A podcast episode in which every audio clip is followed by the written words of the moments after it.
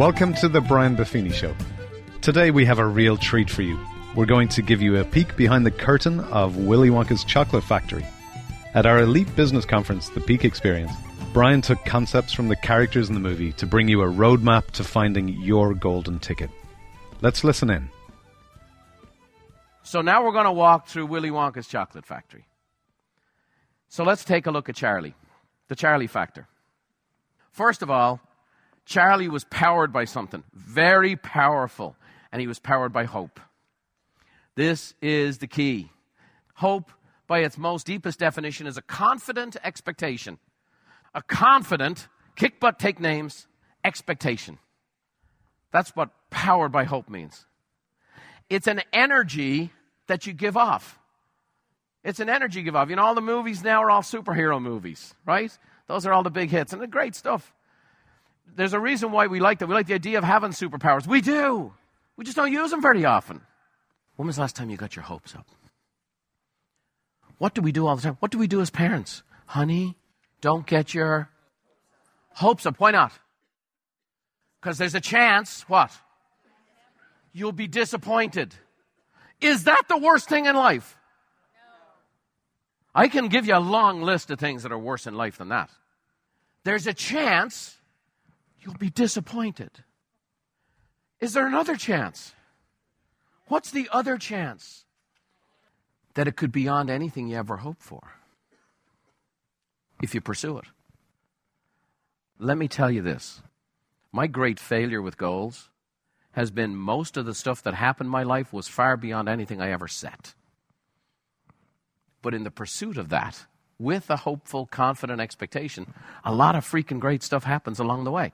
And a lot of stuff that I had my hopes in got dashed only to keep fighting, just keep scratching, scratching, scratching. You know the, you know the old story, the kid in the pile of manure digging, digging, digging. I know there's a pony down here somewhere when you push and fight and don't give up and persevere. And the next thing you know, the disappointment was the mask. It was the mask because behind what came was something far more beyond that you ever imagined. I've experienced that for 30 years. And I've probably had more disappointments than most because I've pursued more than most. Does that make sense? Get your hopes up. Be like Charlie. Get your hopes up. Don't have false hope, but the opposite of getting your hopes up is to be hopeless. Number two, why don't I give you Bishop Tutu instead of Brian Buffini? Hope is being able to see that there is light despite all the darkness. There's a guy that was a black bishop in a country that banned black people for most of his 70 years at the time. Only to have one of his best friends and a guy he mentored, an angry black man who went to jail that he mentored and loved on, who came out of jail, a non angry black man, and became the president of the country. The guy came out of jail to become the president of the country. Now, we are the official training company of real estate agents in South Africa. And I've had a chance to go down. It is phenomenal. And you know who loves Nelson Mandela more than anyone else? White, South Africa. Because he was so hopeful. And he was so powerful. He didn't take any crap from anybody either. Powerful. He was powered by hope. Say that phrase with me. Powered by hope. I'm taking my power back. I'm taking my power back. When people talk about taking their power back, it's some small, insignificant, self indulgent pursuit. And you're just becoming more powerless and more hopeless. You want to get your power back? Become more hopeful in a very strong way. The next, the joy of anticipation. Just the joy of anticipation. So now we're talking about power and we're talking about joy the joy of anticipation. I tell people when they book a vacation, here's the thing put a picture up, have it on your screensaver, do the whole thing, because it helps you get through the darkness. It's like, this is where I'm going. And it doesn't matter. This year, my wife and I were taking a bunch of the kids and all their friends to Hawaii. And we have the pictures up and the whole thing. And the kids come in to me the other day, Dad, Oh, Hawaii's blowing up. Gas clouds and this and that. And I, ah, great, great. I'll send you a picture. I'm going. There's a joy of anticipation. Look at Charlie's face. When was the last time you felt that? By the way, anticipation has a momentum to it. See, the hope is that picture out there, and the anticipation is the little blocks that come along the way. Does that make sense? They give you that, and, and get your hopes up. And there's a sense of anticipation. And when things don't go exactly as planned, which means you're not in control, by the way, have you looked around? You're not in control. Kilauea is exploding on my vacation. Okay? But you have little steps along the way and that sense of anticipation that something better is going to come. Something better is going to come. Something better is going to come. By the way, the best advice I ever gave a buyer. You ever had a buyer lose out on a house? I look them straight in the eye. I've been doing this a long time. I just want you to know every time I've been in this situation, my buyer ended up in something better. How many of you have ever had that experience? Could I see your hands? Have you ever had a buyer give up, lose faith in you, go somewhere else, settle for less? Has that ever happened? Yes or no? Yes. And we go, oh, those buyers, and yet we do that every day with our own goals and our own dreams. Okay, this just went sideways. Guess what? I guess my all controlling world plan didn't work out, Dr. Evil. Something better's coming. Something better's coming. There's a pony in here somewhere. I'm going to keep saying that line until you find it funny. John Eldredge says, without the anticipation of better things ahead, we will have no heart for the journey. No heart for the journey. Next, always take the high road. Always take the high road. So we all know Charlie gets to go to Wonka's office and he gets a chance. And he's been promised another opportunity elsewhere. But he knew if he took that money from Slugworth, something in here dies. Now he's got the cash, no character. Okay? Pity the man with no character who has the cash. So he takes the high road. Understand that taking the high road is sometimes a very narrow path. Sometimes it's a very unaccompanied path. There are many times in this business where I have been faced with these moments of truth decision where consultants or this or that, and people said, do this, do this, do this, makes the most sense, make the most money, do the whole. My staff is tired of hearing this phrase from me that I would die on the hill of my conviction than win on the hill of compromise. And here's the deal I don't feel like I've ever really lost in the big picture of anything because I'm willing to die on the hill of what I believe in. Does that make sense? The principles that are anchored and that are real and that are true is what I know to be true, what I know to be true about myself. And it doesn't mean you make small mistakes along the way, but there are a series of moment of truth decisions. By the way, there's a bunch of them coming your way. And the world we live in today, the speed at which it comes, the speed of life today, is faster and more dramatic than anything we've ever experienced in humankind. And these moment of truth decisions happen now, not just once in a lifetime, they happen many, many times. And sometimes they're small decisions, sometimes they're big decisions, but you always take the high road. Here's a great quote Always take the high road. You may be stepped on, crushed, and even heartbroken, but at least you can look yourself in the mirror every day and say, I did the right thing, and I'm not going to hate myself for it. Powerful stuff. Okay, what hijacks our dreams? Have you ever had a dream hijack? Have you ever um, sabotaged yourself? Could I see your hands? So you're the onboard saboteur. You are flying your own plane, and you have a gun to your head. Right? It's like an old Mel Brooks type movie. Okay, anyone moves and the pilot gets it. and we do this. So let me ask you this. When you see that Charlie character, how many of you feel a little, like in your own heart, you feel an identification with Charlie? Can I see your hands? Of course you do. Well, now we're going to show you the other side. That we also have a few of the other characters in us, and the goal is to diminish those characters and make this Charlie in us more of a hero. So here's the characters we have Augustus, Violet, Veruca, and Mike. Okay? And what we're going to do is we're going to learn from these guys because here's the thing I've had a lot of successful business ventures, dozens. And I had one big egg I laid. That was where I went to college. That's when I went to school. And so these things that we've done, that we've made mistakes, that we have regrets about, that we or that they're habits or patterns that show up repeatedly, that's where we get to go to school. That's really the personal growth seminar. Are you guys with me? That's really the good stuff. It's the hard stuff, but it's the good stuff. So let's talk about Augustus. Augustus. First of all, Augustus is a slave to his appetites. And I was actually in the hometown where this was filmed this year. It's in a town called Munster. I was looking for horses. And here's Augustus. a little bit of a slave to his appetites. Is it possible that any of our bad habits might have flown downhill to us from mama or dada? Is that possible? You know, we just had my mom and dad over, and the Robinsons in as well. And my grandson, we had a picture with four generations great grandpa, My dad's like, I always knew I'd be great at something. And so we had this amazing time, put them up by the ocean, had a great time. The family's hanging out. We had great get togethers, and mom was in her element cooking lunches all the time. We're popping around the Carlsbad all the time. And it was fantastic. It was a trip of a lifetime. And it was a learning experience, too. Because have you ever seen your family do things and you go, oh? Has that ever happened? Have you ever seen your family do things and you go, ooh, I have a bit of that in me? And when you're really going on the journey, you go, oh, is that what that sounds like when I do that? Does that make sense? And we had a fantastic time and a great thing, and it was a great experience.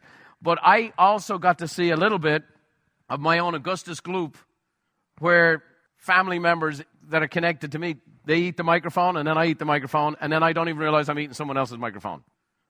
If love is patient, my wife is love. And I turn to her and I go, Does that what that sound like when I say that? Yeah. All right. On to the next podcast. So sometimes it's nurture, nature, whatever else. And, and again, we, we take responsibility. My mom did this, my dad did this, my cousin did this, my aunt did this, my dad, my great grandfather, they did this. They did this in my neighborhood, so therefore it's permissible for me to do it. No, I'm going to own that. And I'm not going to vilify that. I'm going to give grace to that. And I'm going to try and take it to another level than that. If that makes sense, say I. That's, that's the deal. That's the deal. Jim Rohn, he said this we must be careful not to let our current appetites steal away any chance we might have for a future feast. Oh, by the way, I didn't just talk about Augustus eating. That's the reason why people don't get rich. That's why people don't have big businesses. That's why it's hard to lose weight. That's why it's hard to have great relationships. That stuff. And our current appetites steal away the future feast. Does that make sense? Are we settled for this? Or we buy this when we could have had that? We get this and this and this, and yet there was a 24 unit apartment building with our name on it. Three years later, if we'd have just stayed the course. Make sense? Next, out of those patterns comes something called bad habits. So patterns are the bigger things. They might be psychologically connected. They might be routine, familially. Bad habits is the daily stuff that shows up all the time that we do. Great quote here I found it. So bad habits are like a comfortable bed. Easy to get into, hard to get out of. Next, greed.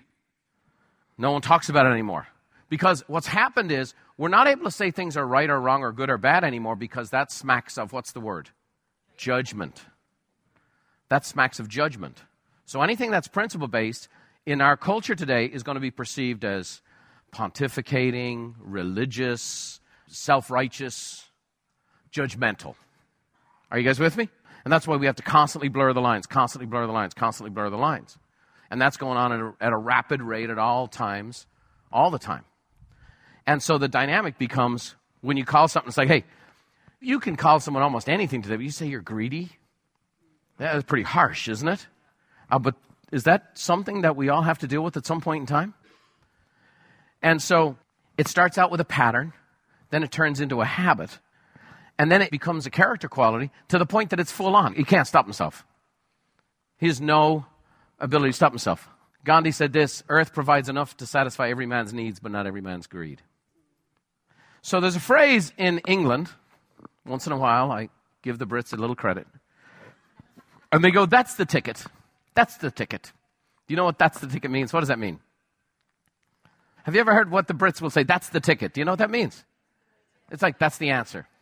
Okay, you might want to write that one down. I learned this amazing thing today. It was so amazing. The Brits will go, that's the ticket. Well, we're talking about a golden ticket. And I want to give you the answer. How many of you would say, on occasion, you can be a slave to your appetites, have some bad habits, and that these patterns turn into something that ends up having negative consequence? Can I see your hands nice and high? How many of you think that can derail you from the ultimate goal of who you want to be and where you want to go? Can I see your hands? So that's the ticket. Say it with me. One, two, three. Say it with a British accent. One, two, three. Sounded exactly the same. The ticket to reduce the Augustus in your life is self control. Is self control. Self control. Is that something that can be developed in a person, yes or no? How? How? How do you develop self control? By practicing self control. And initially, it's with a one pound weight of self control. Okay? And it is. That's why the big battles are always won with the small decisions. Okay, I'm, that's it. I, I, have this one thing I do, or this one thing I eat, or whatever. Say, All right, so that's once a week instead of seven days a week. Okay? So I get Starbucks, I'm going to get Starbucks. I'm not going to get the morning bun and the coffee cake and then I'm just going to get the Starbucks. Something like that, whatever it is. And it's one. But now what happens is when you do that and you walk in that Starbucks seven days a week and you walk out with your mocha froca hapo no cup and you do the whole thing, but you don't have your morning bun, what's happened is your self control muscles just got bigger and stronger. Oh, by the way, that might be the very thing that helped you. True story. It's too long to actually get into detail, but I'll tell you a factual story. A man I helped 27 years ago who became a millionaire, and I helped him become a millionaire by flossing his teeth. It's a fact. He's a famous author back east, and he will tell people this. And if you ever interviewed, he said, How'd you become a millionaire? Because I had a friend of mine who challenged me to floss my teeth. Because we started talking about what's the one thing you wish you'd do every single day. And he came up with this floss your teeth. I said, Great. So I called him every day for seven days. Did you do this morning? I'm doing it now as you're calling. and so once he learned the disciplines to floss his teeth and it became a habit and then a routine and then it became habitual, then I applied the same principles of budgeting and the same principles of investing that I've applied to my own life and to all of you.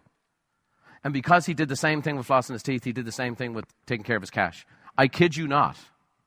I kid you not. Did he do it perfectly? Did he ever miss a day of flossing? Yeah. Did he ever miss a day of budgeting? Did he ever miss a day of investing? But he will tell you 27 years ago, he became a millionaire because he started flossing his teeth.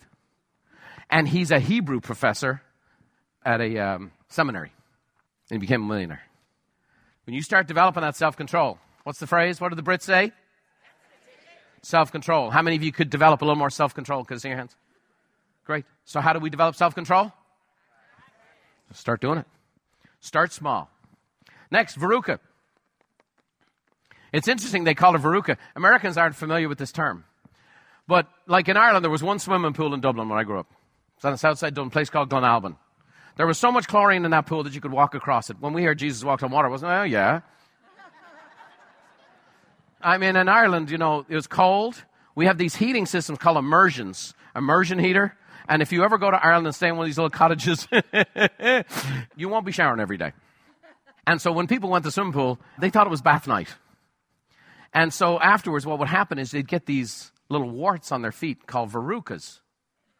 So you look it up. Veruca, when I heard that initially, so Americans are watching this movie, oh, that's kind of an interesting name. I think I'll name my daughter Veruca. It means a wart. So, what do we deal with with Veruca? Where's our little inner Veruca? Where's the wart in our character that shows up that stops us cashing in the golden ticket, redeeming our golden tickets? Well, it starts with entitlement. You know, our generation wags its finger at the younger generation and calls them entitled, and they are. And it's ridiculous. And they learned it honestly by watching us. Here's a tip if you want to take this down entitlement, a great way to catch entitlement in your own mind and heart. Write this down anything I complain about. Anything I complain about, I feel like I'm entitled to. You only complain about the things you're entitled to. Why don't you do this for me? I can't believe this. I can't believe that. I'm entitled to it. We so recognize this in other people. We see entitlement all around us, except in the mirror. Here's the thing I'm not trying to beat you up, I'm trying to raise you up. If you have entitlement and I don't love you enough to share with you, if I have entitlement and I don't recognize it, or I have people in my life who are willing to share it or not comfortable sharing it, I got nowhere to grow. Nowhere to grow. Here's what it looks like. She's got everyone around. When someone has entitlement, understand this. It is a character quality that gives off such an energy, it impacts people around us all over the place. My kids are involved in club sports. Anyone here have kids involved in club sports? Oh my goodness. Entitlement, entitlement.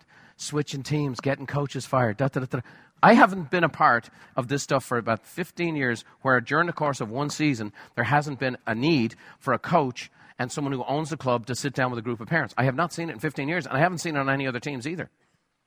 And the reason is, is because we're entitled. And what we do is, is any type, we become who we are because of the adversity we face in our life and then we want to remove it from our children's lives. My kids this year, the reason to be entitled, my daughter Amy is a high school All American as a sophomore in high school. Her and her sister Alicia, Alicia's an all state player in California where volleyball's a religion. They went to a school that went 4 and 24 the year before. The last two years they've gone 63 and 3, and they just won the state championship. Now, on their club team, Alicia's small, so the coach goes, Obviously, you can't play setter for me. You'll play back row. And Amy, you're too short to be an outside hitter, even though you're recognized as one of the top 20 players out of 400,000 in the country. And we have watched during the course of this year all these kids and all these teams go freaking sideways. Now, we actually have a legitimate reason to get a little bent out of shape. We sat down with the girls and go, This is going to be the making of you. This is going to be the making of you. You're going to go through highs and lows with this one. And it's happened. And they've had to go through all of this stuff and self confidence and doubt and this and that and the other and how people look at me and this and that and the other. And I'm going to tell you, by far, it has been their greatest year as people. And it has been the making of them. Now, the key with entitlement, we'll get to it, is ultimately having perspective. For example, one of the days, Amy is fighting through, fighting through, fighting through. She's playing for a coach who's, her two coaches have won four gold medals. The one coach is the coach of the school she wants to go to, USD here in San Diego. So he's the head coach of her club team. He's the assistant coach, and she's in the back row, and she fights her way through, fights her way through, fights her way through, fights her way through. And the guy finally goes, Man, I know you're too short. I got to start you. You're just too good. She gets into her first tournament. She is dominating. There are 400 coaches around the court. They finished second in the national championship game. And a freak thing happened. Ball comes under the net. She lands, goes up, and she's five seven. And a ball goes underneath the net from another court. She comes down, ankle. Okay. And you go, okay, what the hell's going on here? She's fought the good fight. She's listened to dad's speeches. She's done the thing. She's been the good soldier. She played the back row. She's suspended her ego. She's gone through the lack of confidence. She's finally catching a break. That night, I'm on the way home, and I'm throwing a pity party. And all this BS is crap. Okay, all this workbook out the frickin' window. And I got Augustus, Veruca, Mike Teavee, everyone's on the rampage. And I got a phone call from a young man I've been mentoring who their baby was born 20 weeks premature and fought, fought, fought, fought every day, fought, fought every day, fought, fought every day. Tiny little baby. His hand was the size of his dad's nail, and fought, fought, fought, fought, fought. And after eight weeks, gave up his life. And I'm weeping with this guy on the phone, and I'm praying with this guy on the phone, and I drove to the beach. And I'm sitting at the beach, and I'm looking at the sunset, and it just hits me. I was just complaining about my daughter ripping up her ankle. This guy would give everything in his life to have his kid rip up their ankle as a 16 year old. And that's what obliterates entitlement is perspective. That's what obliterates it. Right? And I'm not making a joke. I mean, someone says, I want to sit in the front row or else, and there's 1,500 people who can't get here. There's people who go, man, uh, you know, my buyer's agent just blew a lead. You have a buyer's agent with a buyer. Are you guys hearing me? Yes or no? And I get it, and we're all human. I'm telling you the story because what's happened is this the pity party used to last longer. Now I know now I'm driving to the beach before I got the phone call because I now I'm going there and I'll go there because it's my happy place. Even when I'm freaking miserable, I'll sit there. But I'll do the discipline, and I want you to know it's okay to be human. That's part of being human. That's part of life. The key is that the pity party doesn't go on for months and months and months, and then it turns into negative thinking, and this is the thing, and you see this is it, and this is how it always happens. Every time you get your dreams up, and this one, and you know what, kids, that's why you don't get your hopes up, and this, you know, this, and, and the next thing you know, we come so far away from it, we live these tiny, small lives, not what we're destined for. Make sense? Powerful stuff. Entitlement says service and gratitude will fuel your relationships, entitlement and expectation will poison it. Powerful. Impatience. Impatience. Veruca was the queen. She was the queen of impatience, right? Everything's now, now, now, now, now. Chinese proverb this is not something new that came out with social media. Okay, it's a couple thousand years old right here. If you are patient in one moment of anger, you will escape a hundred years of sorrow. But it's you get there, you get there, you get there, and you get there. I want a golden goose. I want it now. I want the end result. I want it now. I don't want to pay the price. I want it now. I want it now. I want it now. I want it now. Have you ever frustrated yourself with wanting something now? Yes or no? Have you ever been impatient with someone you love? Hurry up. Have you? at every wedding, 1 Corinthians 13 is read. Love is patient, love is kind, love is. Just so you know, I've never gotten through that. I get love is patient, I stop. I stop there. And by the way, that's my little phrase to myself. That's my affirmation. When I find myself being impatient, that's the thing I say to myself love is patient. Love is patient. Sometimes it's love is patient. But that's what I say to myself love is patient. Love is patient. Sometimes you got to love the business enough to be patient enough for your business model to flourish. Sometimes you got to love your clients enough for them ultimately to come to a good decision. Sometimes you got to love yourself enough and be patient with yourself that you didn't just become an instant millionaire, instantly fit, instantly happy, instantly everything. You got to be patient with yourself and then be patient with others. And that makes you loving and that gives you power, right? Understand this that this whole movie, all these examples, it's hyperbole. It's called exaggeration for effect. So we look at her and it's easy to go, that Veruca's a pill. And the purpose is, man, that's an extreme version of what I got going on sometimes when I'm impatient. And it's again perspective. Perspective. In America, the fast food's too slow. Is that true? What is taking them so long? Is that true? And then meet a person who's come from a place where they don't have fast or slow food. We had some missionaries come to our home here late last year. And we've been working with this group and helping them out in schools and all this stuff. And they came, and it was just this wonder. They were like Charlie all day long. And before they came to our house, we were having a little lunch, and we are by the ocean. They're eating, and they're like looking around, like, what is this? And then we're going to go to our house, and they go, Can I ask you this question? You have a car, an automobile. Yes. Oh, amazing. You also, Beverly, you have a car. Yes, I have a car too. Now, is it true you also have a house for your car? Like you have a house that you live in, and then you have a house for your car. Yes. We have three houses for three cars. And a lot of other stuff that doesn't fit in the house. And you. Oh.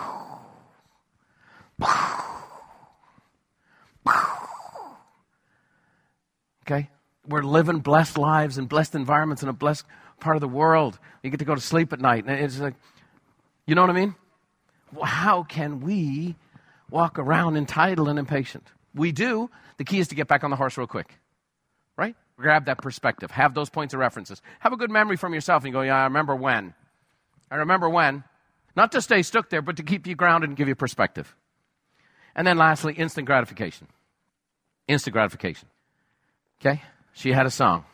Remember she sang Veruca? Okay? Remember the picture when she went down? She went down the tube? Remember what happened to her? She said, Don't care how, I want it. And everything was, I want it now. I want it now. I want it now. I want it now. And as much she wanted it now, not because it was anything good, but just because she wanted it. Okay? The great Brian Tracy says the ability to discipline yourself to delay gratification in the short term in order to enjoy greater rewards in the long term is the indispensable prerequisite for success. What do the Brits say? What's the phrase? Come on. Say it together. One, two, three. So, how many of you would say on occasion you have a little entitlement or a little impatience? Could I see your hands? Does that derail relationships? Does that d- derail what could be an even more wonderful life? Yes or no? So, what's the ticket? It's in Veruca's last name. What was Veruca's last name? Salt. Salt. Be salt. Anybody at Mastermind last year? Remember salt? Sodium chloride, the greatest spice in the world. That person's worth his salt. They used to pay soldiers in salt because it was more valuable than gold. It was the most valuable commodity in the world. It built the trade routes, it built the whole world's economy. Sodium chloride. If you take just sodium, it poisons you. If you take just chloride, it poisons you. Sodium is our thinking, chloride is our actions. We need good thinking, good actions. We want good content in and then go and apply it. Everybody with that? Yes or no? We want to be salt. See, thinking unleashes the power of your mind. That's the sodium. It unleashes the power of your mind, which none of us have even come close to tapping into. Action harnesses the power of habit. You get your mind going, you get your habit going, that's it. So, what you want to do? Feed the mind and then go execute. Feed the mind, then go do. You want to be less impatient? You want to be less entitled? You want to eradicate some of that veruca out of your life? Not get stuck on instant gratification? Feed the mind, then go do. Feed the mind, then go apply. Everybody with me? Say aye. Next one, Mike Teavee. Mike Teavee lives a distracted life. Distracted. Average attention span, under 25 years of age today, seven seconds. Average attention span of a goldfish, nine seconds. Average millennial touches their phone 2,100 times a day. Touches the screen 2,100 times a day. Average baby boomer touches their screen 2,100 times a day. Distracted life. Here's Mike Teavee. Here's a distracted life. Again, it's exaggeration for effect. We have a little bit of this. He has a lot of this, so we can learn from it.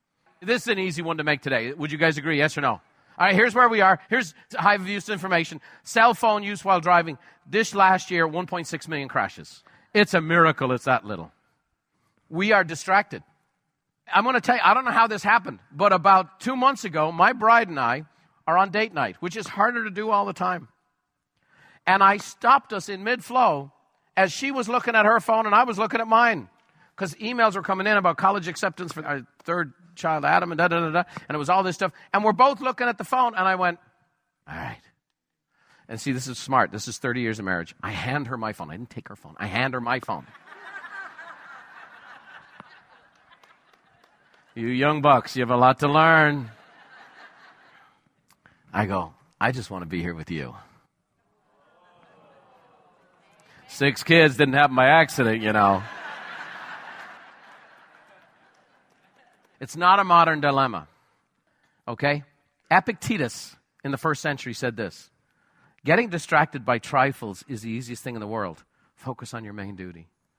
That was before social media. And that's why we, we live in this world today. It's easy for us to blame social media. I'm telling you, human nature hasn't changed in thousands of years. We just have different applications today, different opportunities today. Does this make sense? Mike Teavee. Not only was he distracted, he was a know it all. He was a know it all. Got him in trouble. Show me someone who has nothing to learn, I'll show you someone who has nothing to teach. You follow me?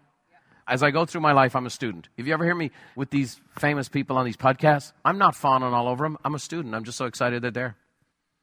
This is Thomas Campbell. The smaller your reality, the more convinced you are you know everything. That's why you want to grow and learn. Okay?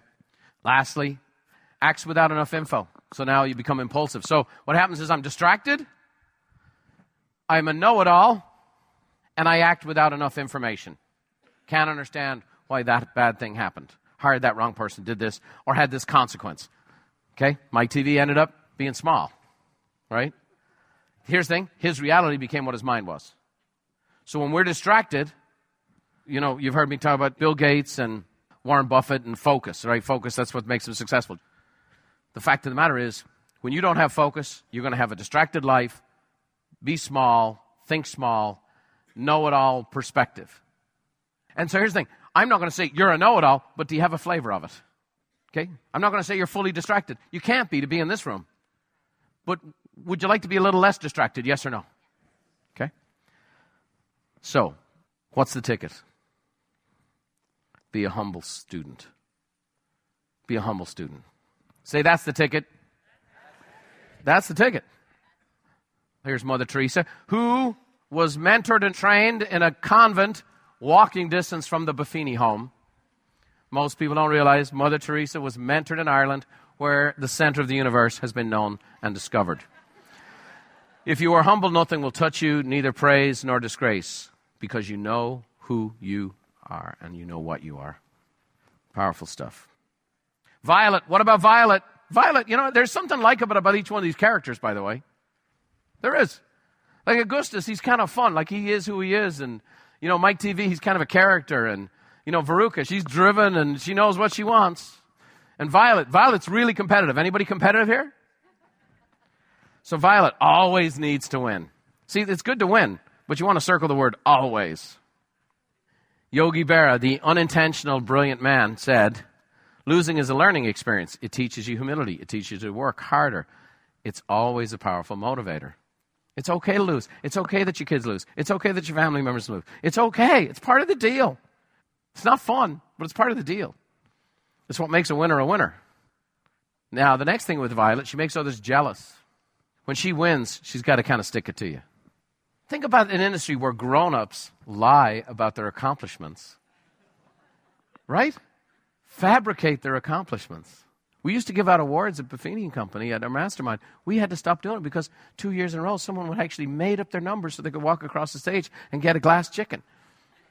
It was an eagle, but it looked like a chicken. Our marketing department wasn't what it is today. It looked like a chicken. And I'm like, okay, enough of this. And that's, you know, CRMs and all that, prior to all that stuff. And I'm like, why would somebody lie to win an award? As they can.